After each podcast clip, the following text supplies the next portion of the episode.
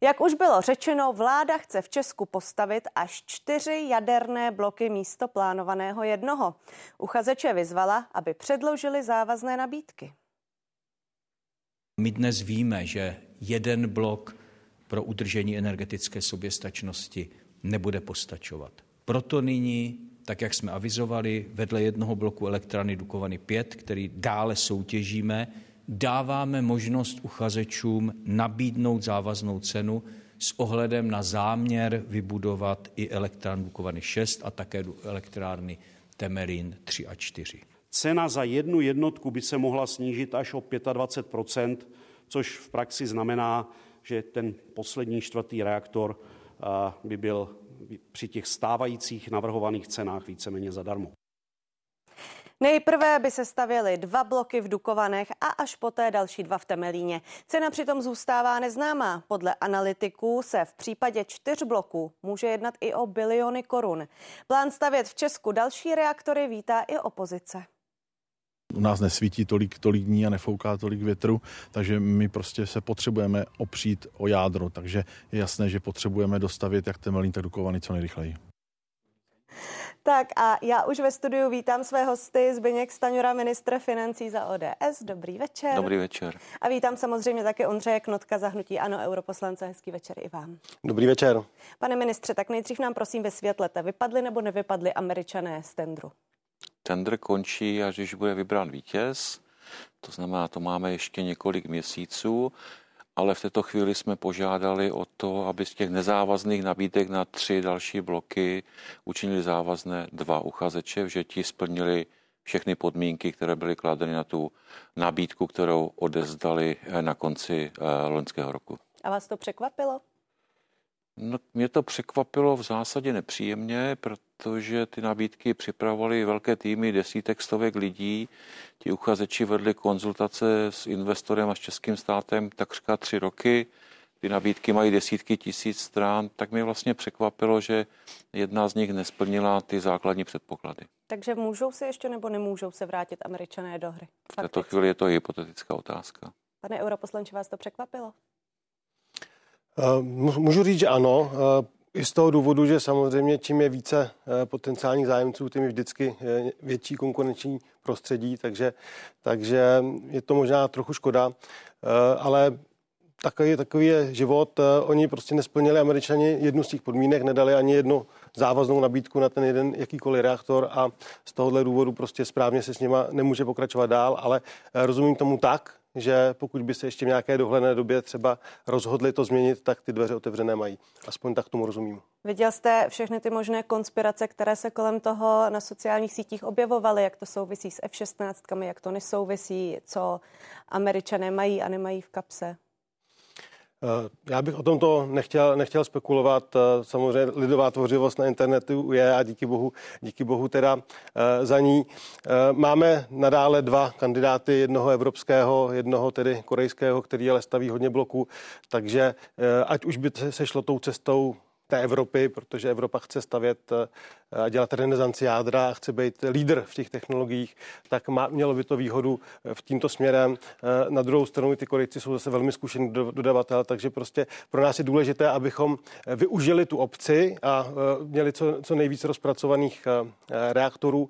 I vlastně, když vláda hnutí ano pracovala na tom tendru produkovaný, tak do té zadávací dokumentace dala právě tu obci, aby tam byla obce na ty další bloky. Takže už dva roky říkáme vládě, že na to měla pracovat.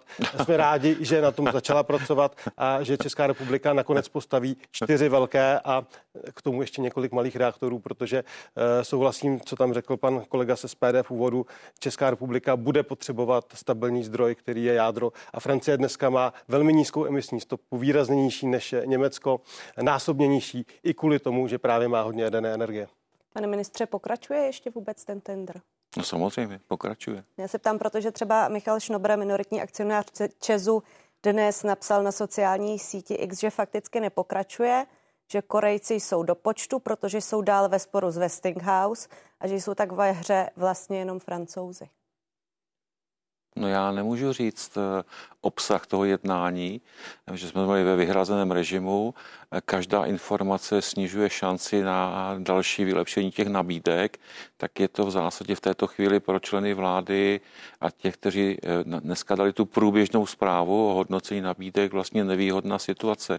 Nicméně do poloviny dubna dostaneme ty nabídky.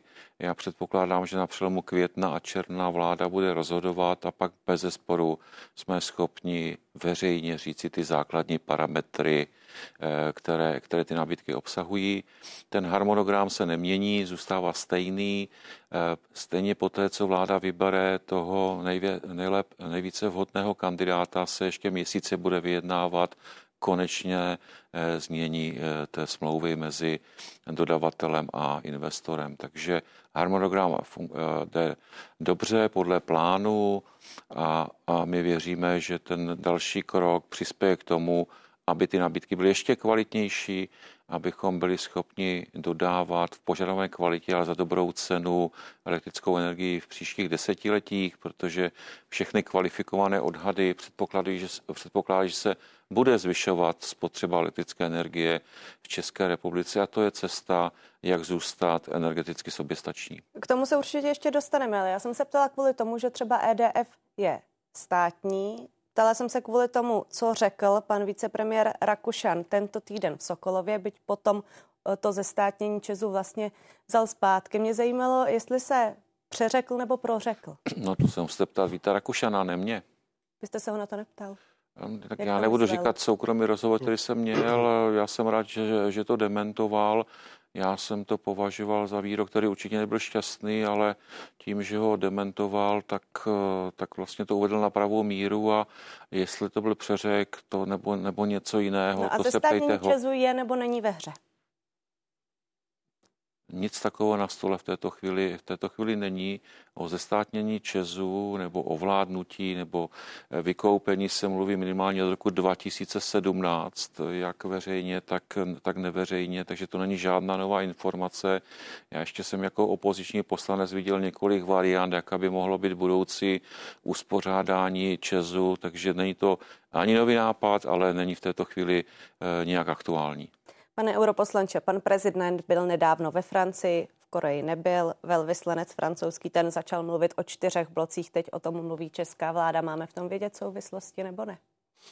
To je otázka, otázka na pana prezidenta, ale já bych možná se vešel ještě to trošku odpověd, navázal na pana ministra.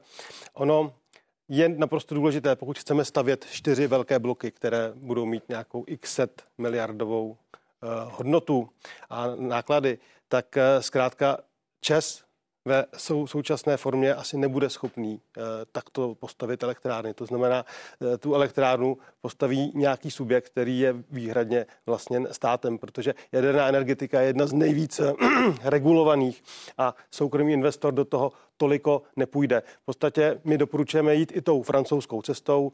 E, během energetické krize Emmanuel Macron využil té příležitosti, dokázal eh, získat 100% podíl v EDF a ty jaderné reaktory, které budou stavět ve Francii, eh, budou stavět určitě snáš. Takže my musíme zajistit, aby eh, ten čas buď to byl 100% ovládán státem, nebo nějaká jeho část, která bude zodpovědná za výstavbu toho jaderného bloku, aby byla pod státním vlivem.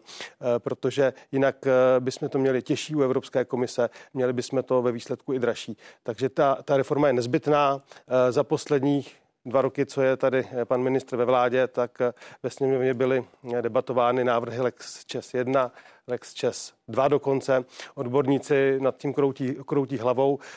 Ty signály byly vyslány, že dojde k zestátnění Česu, pak se dva roky nedělo nic. Mimo jiné ten Macron to zvládl za půl roku. Jo, dobře, byli bychom třeba o trošku pomalejší, ale už to dávno mohlo být hotovo. Je to škoda, je to nevyužitá příležitost z té, z té energetické krize a je to věc, na kterou je třeba se eh, soustředit, protože pak se tady můžeme bavit o čtyřech blocích, ale pokud tu změnu neuděláme, tak to nepostavíme. To je pořád dokola. Vy jste vládli 8 let, co jste udělali? Soustředili jste se na to, Připravili aby... jsme ten tender. Nechte mi prosím domluvit. Soustředili se na to, aby tam mohli být Rusové a Číňané. Tam jsme ztratili měsíce a roky. Pořád jste usilovali, pořád jste vysvětlili, jak je to skvělé. když nabídku dá i Rosatom a čínská firma. Tam jsme ztráceli měsíce a léta. Když je to tak výborný nápad, proč to neudělali za těch 8 let? Neudělali jste v tom vůbec nic, ani co se týče akciového podílu státu v Česu, ani toho, že byste ten tender urychli. Ten tender jsme vypsali my velmi rychle, na rozdíl od vás. Nebyl tlaku tehdejší opozice, dnešní koalice, tak jsme měli pak hlavu, nevím, jak bychom to řešili, kdybychom v té, v té zakázce měli dneska Rusko a Čínu. No, takže jako nevím, takové knížecí rady. Mohli jste to udělat dávno, neudělali jste to a teď nám ještě nás kritizujete za to, že se to dřív nestihlo. Já to vlastně vůbec nechápu. No za té krize se to hodilo, jestli můžu krátce zareaguju. Pane ministře, opět jste to zase prostě popletl. Bylo to hnutí ANO, které vyřadilo Nechte Rosatom z toho tendru. Popletl. Vy jste to popletl, protože ne. hnutí ANO vyřadilo, ta vláda hnutí ANO vyřadila Rosatom no. z toho tendru. Vy jste byl před nevím, deseti lety ve vládě, před 12 lety ve vládě, která nechala Rosatom dojít až do finále Temelína a ptal jste se, co jsme dělali. No získali jsme litium, po vás jsme opravili OKD, takže e, tam byly projekty, na které jsme se soustředili a připravili jsme ty Dukovany. Ne, nic jste nepřipravili. Já se omlouvám, tender spustila naše vláda. Vy jste vládli 8 let. E, situace před útokem a před bráním Krymu mezinárodní byla úplně jiná. To bylo před rokem 2014, to jste zamlčel. Nebyt, vr, let. nebyt, nebyt Vrbětic a tehdejšího tlaku nás jako v opozici, tak jste tam ty Rusy a Číňany měli. Já jsem rád, že jste nakonec tomu tlaku podlehli a že jste ty Rusy a Číňany eh, vyra, vyřadili. A, teď, a dneska se ukazuje, jak to byl prozíravý krok. Promiňte, teď tedy ve hře ze státní Česu není dobře, o tom jsme se tady bavili, ale co budou do budoucna? To ve hře je. Tak já nevím, co budou dělat eh, budoucí vlády za 8, 10, 12, 14, 16 let. To se těžko, těžko odpovídá. Já se vystříhávám výroku eh, v tomto směru, protože je to společnost kotovaná na burze, každý takový výrok může být cenotvorný, neustále rok a půl odpovídám vlastně stejně na no, dotazy novinářů. Prostě člověk musí být tom opatrný, není to firma ledajaká, není stoprocentně ovládána státem, je kotována na burze a máme dodržovat pravidla a vystříhat se cenotvorných výroků a já dneska určitě žádný cenotvorný výrok ne, nepronesu. Pane europoslanče, jakou roli eh, v tom všem hraje geopolitika? Teď máme vlastně Korejce a Francouze, koho potřebujeme víc? Hraje tohle roli, tahle otázka? Asi je v zájmu eh, státu, aby se těma ty otázky, těma, těma to otázky se vláda, vláda zabývala. Eh, jak říkám, máme tady evropskou, evropský projekt, eh, byl tady projekt americký, který teda v tuto chvíli je, je pozastaven. Do toho z druhé strany planety korejský eh, roli to hraje i třeba z, log, z nějaké logické otázky do, dodavatelských řetězců, tak eh, ta větší vzdálenost může na první pohled působit, působit jako problém, ale zároveň je tam zase ta velká zkušenost, zkušenost té firmy. Takže já třeba teď vidím z pohledu, když bychom si řekli, že chceme, aby ta Evropa byla silná, jo, Evropa ztrácí konkurenceschopnost, mohli bychom se o tom bavit eh, dlouho proč, tak pokud se stane skutečně Evropa velmi strem v oblasti, eh, v oblasti jaderných technologií, tak to určitě pomůže a tomu by se zase nahrávala třeba ta cesta, cesta francouzská. Takže vláda se tím určitě zabývá a jenom opravdu krátce nechci se vracet jednou větou. Eh, ano, vy jste skutečně stiskli to tlačítko toho tendru eh, tři měsíce poté, co jste vstoupili do vlády protože tři, čtyři roky se na tom pracovalo. Jinak by to znamenalo, že jste za tři měsíce připravili úplně všechno, včetně investičního modelu, dopadových studií, eh, životní prostředí, jednání s Evropskou komisí. Takže prosím vás, neříkejte to, vy jste to dostali v mašličkách, to je v pořádku. Prostě a to je takový volby. výraz vašeho a, Karla Havlíčka ano, v mašličkách. Neměli jste odvahu, a popr- neměli jste odvahu to spustit. Probrali, pojďme, Jakou odvahu, když jsme to eh, připravili? Nespustili pojďme jste dál, to za pane ministře, let. jak vy vnímáte tuhle debatu o tom, Koho víc potřebujeme, nepotřebujeme? Korea nebo Francie by byl váš favorit osobní? No, klíčové bude cena, eh, eh, záruky, platební modely, kvalita dodávky.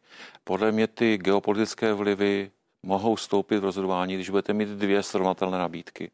Ale pokud ekonomicky jedna bude mnohem výhodnější než druhá, tak je přece logické, že si vybereme tu ekonomicky mnohem výhodnější nabídku ten postup, který jsme zvolili, podle mě může přispět k tomu, že ty stávající nabídky budou vylepšeny, jak cenově, tak eh, třeba smluvními podmínkami a podobně. A samozřejmě pokud ty, pokud ty nabídky budou velice srovnatelné, velice vyrovnané, tak eh, by bylo vlastně nepoctivé říkat, že tam nemůžou hrát třeba i ty geopolitické úvahy. Ale klíčové je, aby to bylo garantována cena, kvalita, termín, dobré smluvní podmínky, dobré, eh, dobré aby tam byly milníky, za které budeme platit, aby tam bylo co nejmenší předfinancování přes, bez toho, že by něco bylo splněno, to bude hrát klíčovou roli. A při srovnatelných podmínkách tedy Francie? Ne, to jsem říkal, že to pak budeme, když budou srovnatelné nabídky, tak to budeme, tak to budeme srovnávat. Myslím si, že v této chvíli je naším zájmem, aby ti uchazeči eh, se snažili podat co nejlepší nabídku, tak, abychom my měli z čeho vybrat, aby ta nabídka byla výhodná pro Českou republiku a to znamená i pro domácnosti a naše firmy, které budou tu elektrickou energii nakupovat v příštích desetiletích. Tady se bavíme o obrovských částkách. Pan Míl, bývalý šéf Česu, zmocněnec pro jádro mluvil o tom dnes v interview ČT24, že je to vlastně riskantní investovat do takhle obrovského projektu za takové peníze v momentě, kdy ty technologie jdou natolik dopředu. Vy to nevidíte jako riskantní krok? No určitě to není krok, který můžete udělat bez odvahy a určitě to není krok a projekt, který nemá svá rizika. To určitě nechci podceňovat, říkat, že to je nějaká standardní, jednoduchá, jednoduchá zakázka. To určitě není, ale my jsme o to, abychom ta rizika vyhodnocovali, současně, aby v tom jednání jsme ta rizika zmenšovali, abychom to podchytili co nejlépe ve smluvním vztahu. To je všechno pravda. My současně jsme velmi aktivní jako Česká republika ve vývoji těch malých modulárních reaktorů. Snažíme se o to, abychom se na té na, té, na tom vývoji. Nezavíráme podíl... si tímto cestu? Takhle ne. Obl nezavíráme. Ne. Je třeba říct, že on, ti, kteří se tomu nevěnují úplně podrobně, když říkají malé modulární zdroje, tak eh, ten jejich výkon odpovídá třeba těm stávajícím blokům v Dukovanech. To není jako představa, že to jsou úplně malé, co se týče eh, budoucího výkonu. No a proč tedy nejdeme rovnou tou, touhle cestou? No, protože žádný malý modulární reaktor ještě není v provozu. A jsou potřeba čtyři velké reaktory tady v tuto chvíli, Bez protože ty technologie, ano. a znovu to říkám, jdou nějakým způsobem dopředu. My jsme dneska naznačili na té tiskové konferenci, že z hlediska ekonomického má logiku postavit neří dva reaktory v jedné lokalitě a pak v druhé. Tím získáme i nějaký čas jako Česká republika na rozhodování. Uvidíme, jaký ten vývoj těch eh, modulárních reaktorů bude. My se na tom chceme aktivně podílet jako Česká republika a činíme v tom mnoho, mnoho kroků, takže uvidíme. Eh, sledujeme ten vývoj, chceme být součástí toho vývoje. Jsou to výrazně modernizační projekty pro českou, českou ekonomiku. V každém případě, a to můžu říct už z těch předběžných nabídek, bude tam významný podíl zapojení českého průmyslu a českých firm ať vyberem toho či onoho dodavatele, to je součástí těch nabídek, aniž, aniž bych musel říkat nějaké, nějaké podrobnosti a uvidíme za ty tři, čtyři měsíce, pak budeme schopni eh, komentovat i vlastně ty konkrétní parametry, konkrétní ceny. Konkrétní ceny, teď se tady bavíme o nekonkrétních cenách, ale mluví se o částkách 400 miliard za jeden reaktor nebo v součtu eh, skoro 2 biliony korun. To si myslíte, že na to budeme mít? Já ty částky nechci, eh, nechci komentovat, ale určitě přivítám, když se tady potkáme za čtyři měsíce a tu realitu porovnáme s těmito, eh, s těmito odhady, abychom řekli, kdo se z těch, eh, kteří odhadují ceny, aspoň přiblížil realitě a kdo ne. Já v této chvíli, v zájmu České republiky, my přece nemůžeme říkat jednotlivým uchazečům, jak jsou na tom dneska. Oni znají jenom tu svoji nabídku a podle mě pochopili, že ji musí vylepšit jakékoliv číslo, které řeknu, může způsobit, že ta nabídka nebude tak výhodná, jak by výhodná být mohla. Takže já myslím, že máme být trpěliví, eh, že se nám to vyplatí jako České republice a uvidíme, jaký bude výsledek. Opravdu eh, bude to tři, čtyři, čtyři měsíce a pak můžeme porovnat ty odhady. Říkám, pak se ještě bude vyjednávat eh, dlouhé měsíce ten konkrétní smluvní vztah a tam zase bude naším cílem, aby ty podmínky byly co nejlepší pro investora, aby tam případně byly vysoké sankce, kdyby se stalo, že se něco prodlužuje a, a podobně. Tak eh, v zájmu dobrého výsledku v této chvíli víc eh, říci nemůžeme. Já myslím, že to eh, většina lidí chápe. Pane europoslanče, cena versus čtyři velké reaktory versus technologický pokrok, modulární reaktory. Vyplatí se nám to nakonec? Jednoznačně ta koncepce, která teďka je na stole, ta dlouhodobá energetická, počítá s tím, že kromě těch čtyřech až pěti velkých reaktorů. Česká republika bude mít k tomu ještě 6 až 7 těch menších reaktorů, možná i výrazně menšího výkonu a třeba i v oblasti teplárenství pro průmysl. Takže pro nás je to jediné řešení, protože i když budeme řekněme, snižovat spotřebu, tak stejně poptávka poroste když budeme investovat do obnovitelných zdrojů, tak pořád v té rovnici a v té bilanci budeme potřebovat nějaký stabilní zdroj. Pokud připustíme tu, teda tu filozofii, že jednoho dne opustíme fosilní zdroje, tak budeme potřebovat jadernou energii. A eh, nebo výrazně víc obnovitelných zdrojů, které potřebují zase nějaký stabilizátor, protože prostě fungují jenom někdy. Takže ta vaše otázka správná, můžeme si to dovolit, budeme na to mít. Eh, budeme muset mít na, na, na, na ty zdroje energie a tyto reaktory jsou jistotou, že tady bude eh, dostatečný výkon eh, právě v době, kdy budou finišovat eh, třeba ty pokročilejší malý, malý reaktory. Takže skutečně smysl to dává. A zároveň k tomu financování proto jsme chtěli, aby vlastně ČES, po té, co jsme získali litium zpátky do českých rukou, aby i na té gigafaktory, to znamená té výrobě a pak třeba i recyklaci baterií, aby se podílel, podílel ČES který je právě třeba ideálně stoprocentně vlastním státem. Protože z těch 8 tisíc miliard korun, které v tom biznisu jsou, eh, by pak určitě pár desítek, stovek miliard eh, korun mohlo jít právě formou eh, příjmu Česu na financování těch, těch jaderných elektráren. Takže proto vlastně ve výsledku jsme byli i možná trochu rádi, že se že nedopadla to jednání s Volkswagenem, kdy vlastně tato vláda Dobře, chtěla, dát gigafaktory. Od baterií ještě se, ano, to prosím, závěru. Jo. Eh, jak se to projeví v peněženkách Čechů? Bude elektřina levnější, pane ministře? Tak levnější nebude. To je třeba říct, bavíme se o letech 2035 eh, a dál. To znamená, eh, nemělo by to být procentuálně tak vysoký výdaj domácnosti či firem. A my právě směřujeme k tomu, aby ta výroba elektrické energie byla konkurenceschopná v rámci Evropy. Víme, že ten jaderný program nepřipravuje pouze Česká republika, tradiční jaderné země jako, jako Francie, ale i země, které zatím to jádro neměly. No. Takže my jsme, a já myslím, že to je dobře, že jsme hrdým členem té jaderné aliance, která vznikla, v členy dneska jsou země jako Spojené státy, Japonsko, Korea, Francie, Česká republika, Belgie. Je evidentní, že eh, probíhá renesance jaderné energie a my máme tu výhodu, že máme zkušenost v tomto průmyslu, že máme zkušené a kvalitní lidi a dobrá soutěž nám umožní tuto zkušenost, tuto naši výhodu před těmi, kteří teprve budou spouštět jaderné programy ve svých zemích, abychom je uplatnili, abychom měli dostatek e, kapacit, to znamená, abychom vyráběli dostatek elektrické energie, ale současně za cenu, která bude konkurenceschopná minimálně v rámci Evropy. Pane europoslanče, vy byste si vsadil na rok 2036?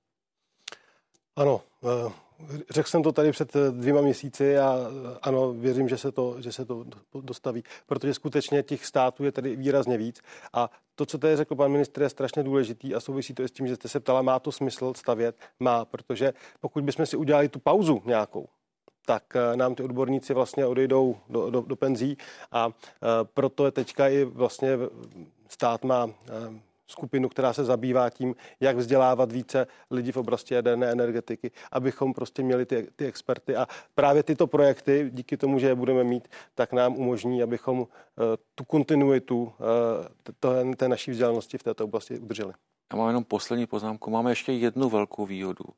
Eh, otázka jaderné energie není předmětem politického souboje. Je tady široká zhoda eh, v minulém i v tomto volebním období a je taky podpora veřejnosti eh, pro tento druh energie a těchto elektráren. To je jako nesmírná výhoda České republiky, proto potřebujeme jako dobře udělat to výběrové řízení, protože ta podpora je jedním z dobrých předpokladů nebo z klíčových předpokladů k tomu, abychom úspěšně vystavili ty bloky, ať už to budou ty klasické velké bloky, nebo případně ty malé modulární, ale malé skutečně v úvozovkách, že oni budou mít eh, tu výrobní kapacitu podobnou jako stávající bloky v Dukovanech.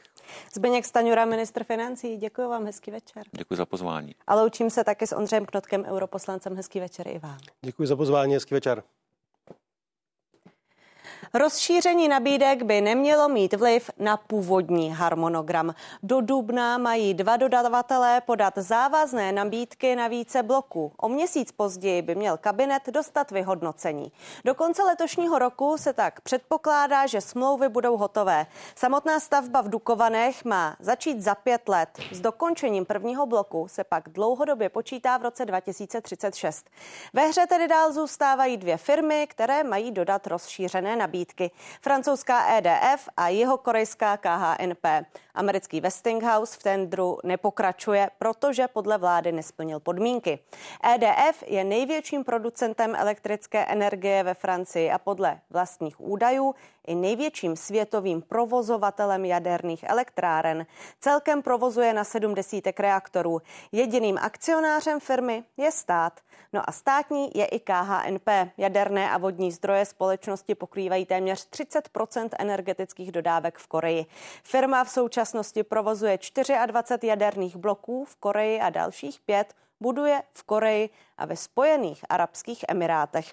Já už teď ve studiu vítám Zuzanu Kubátovou, šéf reportérku Seznam zpráv. Dobrý večer. Dobrý večer, děkuji za pozvání. No a na dálku už zdravím taky Martina Jiruška z katedry mezinárodních vztahů a evropských studií Fakulty sociálních studií Masarykovy univerzity. I vám přeju dobrý večer.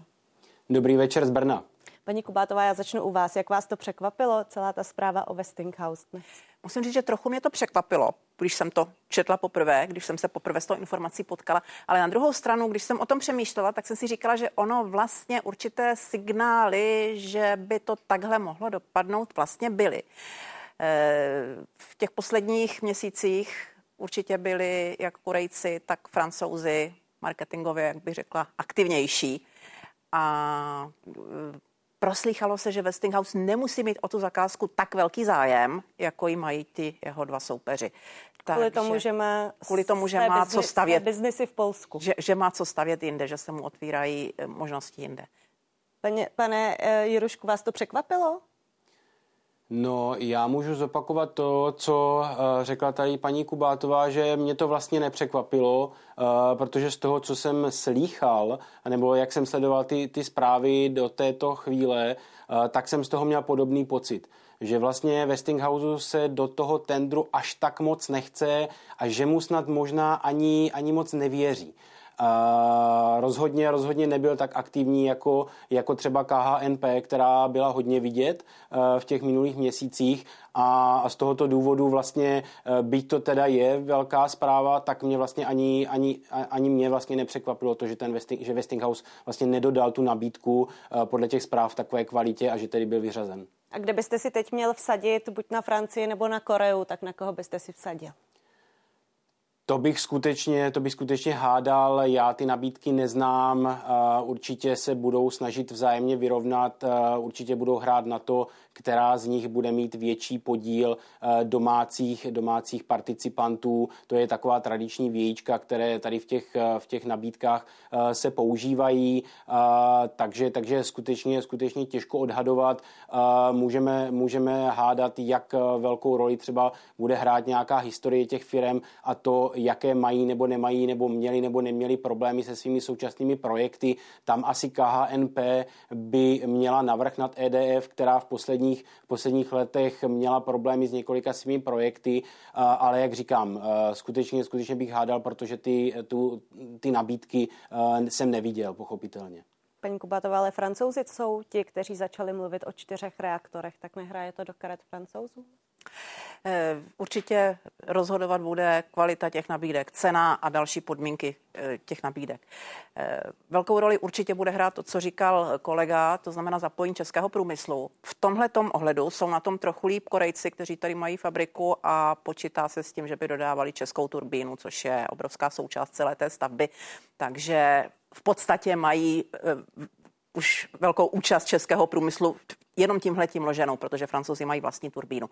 Jenomže eh, obě ty firmy mají tady v Česku obchodní partnery, obě slibují velké zapojení českého průmyslu, takže zase záleží na konkrétních specifikacích těch nabídek. A jak si v téhle souvislosti vykládáte právě ta slova Víta Rakušana a ostatně to, jak mi na tuhle otázku odpovídal Zbyněk Staňura tady před chvílí trochu vyhýbavě?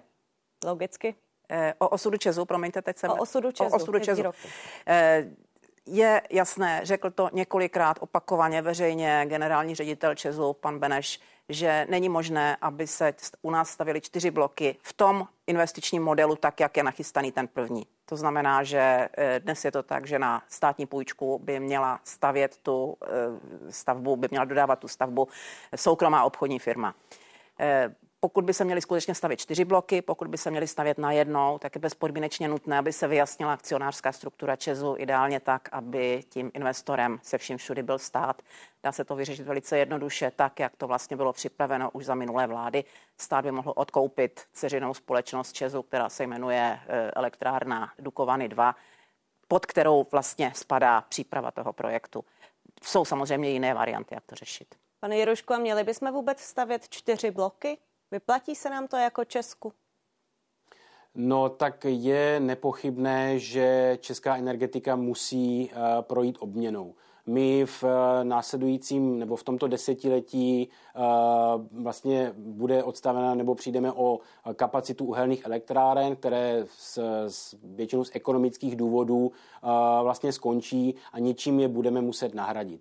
To, čím se bude nahrazovat ta, vlastně, eh, ta výroba té elektrické energie, to je problém, které, který řeší eh, všechny státy eh, a já bych souhlasil s tím, co tady zaznělo dneska, nebo obecně zaznívá v diskuzích, že je zřejmé, že při současných podmínkách ta výstavba bude muset být s větší státní účastí. Jestli, jestli bych si na něco vsadil, tak je to to, že v následujících letech budeme vidět větší účast států v energetice a to nejenom v České republice. To znamená, jestli se bude jednat o vykoupení minoritních akcionářů v Česu nebo nějaká jiná, jiná forma, ale bude tam určitě větší, větší forma účastí státu, protože Česká republika tu energetiku prostě musí, musí zreformovat, musí obměnit a, a bez, bez, toho, bez toho státu to nepůjde minoritní akcionáři, zdá se minimálně někteří jsou potom dnešku docela rozhořčení. Já jsem tady citovala na začátku ostatně událostí komentářů pana Šnobra. Nicméně eh, očekávám, že vy k těm čtyřem reaktorům budete poměrně kritická, protože v biznisu jste u nás byla před časem, mluvila jste o tom, že by se stát neměl zavazovat za já jsem, takové peníze? Já jsem velmi skeptická k tomu, že by stát měl teď najednou objednávat čtyři reaktory, i když chápu tu výhodu, jakou by to mělo, že bychom mohli získat určitou množstevní slevu. Dneska pan premiér mluvil až o 25%, což je hodně, ale eh, je potřeba si uvědomit, jak eh, se financovaly a jak se prodražovaly ty jednotlivé evropské jaderné projekty. To, co ty firmy na začátku slíbí, vůbec nemusí tak nakonec dopadnout. A pokud bychom stavěli ty čtyři bloky, i kdyby se stavěly více méně na jednou nebo třeba s odstupem třeba dvou let, to znamená více méně na jednou, tak je to pořád stavba na řadu let dopředu, eh, na skoro 20 let. A co bude za 20 let cenově, jak bude vypadat trh, opravdu nevíme. Nevíme přesně, jak bude vypadat energetika. Víme určitě, že v, bude velký podíl obnovitelných zdrojů, které nepravidelně vyrábějí a které je třeba vyrovnávat flexibilními elektrárnami, ale vyrovnávat je jadernými bloky, velkými jadernými bloky, za obrovské peníze stavěnými, které by se třeba na eh, letní polovinu roku vypínaly, je úplný nesmysl. To znamená, zdá se, že by bylo lepší možná ten výkon těch čtyřech bloků možná rozdělit na ty menší reaktory, které by mohly být flexibilnější, ale v každém případě, co je třeba řešit v první řadě a co spěchá daleko víc podle mého než stavba jaderného bloku, i toho prvního v Dukovanech, to je výstavba plynových zdrojů, kterými je třeba co nejdřív začít nahrazovat ty uhelné zdroje, které patrně skončí dřív, než si vláda myslí, z ekonomických důvodů, pokud nebudou nějakým způsobem finančně podpořeny, protože se jim ta výroba nevyplatí. A to je věc, která si myslím, že se jí věnuje málo pozornosti, strašně málo se o ní mluví, protože bude potřeba vymyslet nějaký model finanční, motivační pro investory, aby se tyhle elektrárny začaly stavět. A já si myslím, že je potřeba nachystat ten první projekt v Dukovanech. Ten je jeho notifikace je připravená v Evropě, víme, jakým způsobem se bude financovat, je připravený finanční model a měli bychom vyřešit plyn, a pak bychom měli řešit ty další bloky. Možná se ukáže, že bude lepší je stavět jako tři velké, možná se ukáže, že bude lepší stavět je jako flotilu malých modulárních, malých uvozovkách modulárních reaktorů. Uvidíme. Pane Jirošku, tak vědí Češi a čeští politici, eh, kudy běží zajíc takzvaně v energetice, nebo ne? Mají nějakou koncepci, mají nějaký uh, jasný plán, nebo zkrátka tak jako přešlapujeme na místě podle toho, jaká je aktuální politická situace u nás, podle toho, jaká je aktuální politická situace ve světě a vlastně ta jasná koncepce nám chybí. No, vy jste mě vlastně tu odpověď trochu vzala z úst, vlastně jste to za mě, za mě řekla, protože to je můj pocit, který já mám, když se dívám na českou energetiku poslední minimálně jednu a půl dekády. Přešlapování na místě. Měli jsme tady vlastně eh, dekádu, kdy se eh, nestavili obnovitelné zdroje, teď to horečně budeme dohánět, bude potřeba eh, investovat do infrastruktury, chtěli jsme stavět už dříve nový, nové jaderné bloky, pak vlastně z toho sešlo, teď chceme stavět jeden, který ale vlastně nic nevyřeší, takže bychom vlastně chtěli stavět čtyři, což, jak říkala paní Kubátová, je, je obrovská investice, jak časová, časová, tak, tak finanční. A při pohledu zpátky vlastně, když se podíváme na to, jaký, jaké problémy máme vůbec s tím se nachystat na stavbu jednoho bloku, tak ta stavba unblock Eh, takzvaně eh, těch čtyř bloků, až čtyř bloků, tak to je skutečně obrovský úkol a mně opravdu chybí nějaká koncepce. Eh, ta koncepce s tím velkým K, ta státní energetická koncepce se připravuje. Já vím, že se není pracuje, nicméně, nicméně je už hodně dlouho spožděná, protože ostatně i ta předchozí z roku 2015 už vlastně v době svého vydání byla zastaralá a vlastně to tak trochu vypadá, že pokaždé znovu vynalézáme kolo. Místo toho, abychom si řekli, eh, jak vlastně chceme, aby ta energetika vypadala, eh, tak to spíš vypadá, že tak jako reagujeme na, na to vždycky, když se objeví nějaký problém, když se objeví nějaká krize, tak honem, eh, honem vymýšlíme nějaké řešení. A ta dlouhodobá koncepce, jako je třeba německý, německé energiewende, o kterém si můžeme myslet, co chceme, ale chybí nám tady nějaká taková dlouhodobá zděná koncepce nebo cíl, ke kterému bychom jsme se prostě vztáhli. Ať už v tom českém pojetí by uh, měla více jádra, více plynu, uh, uh, tak prostě nám tady chybí nějaké dlouhodobé strategické plánování. Martin Jirušek z Masarykovy univerzity, moc vám děkuji za váš čas, hezký večer. Děkuji za pozvání. A děkuji samozřejmě i Zuzaně Kubátové ze Seznam zpráv. I vám hezký večer, děkuji, že jste hezký přišli. večer.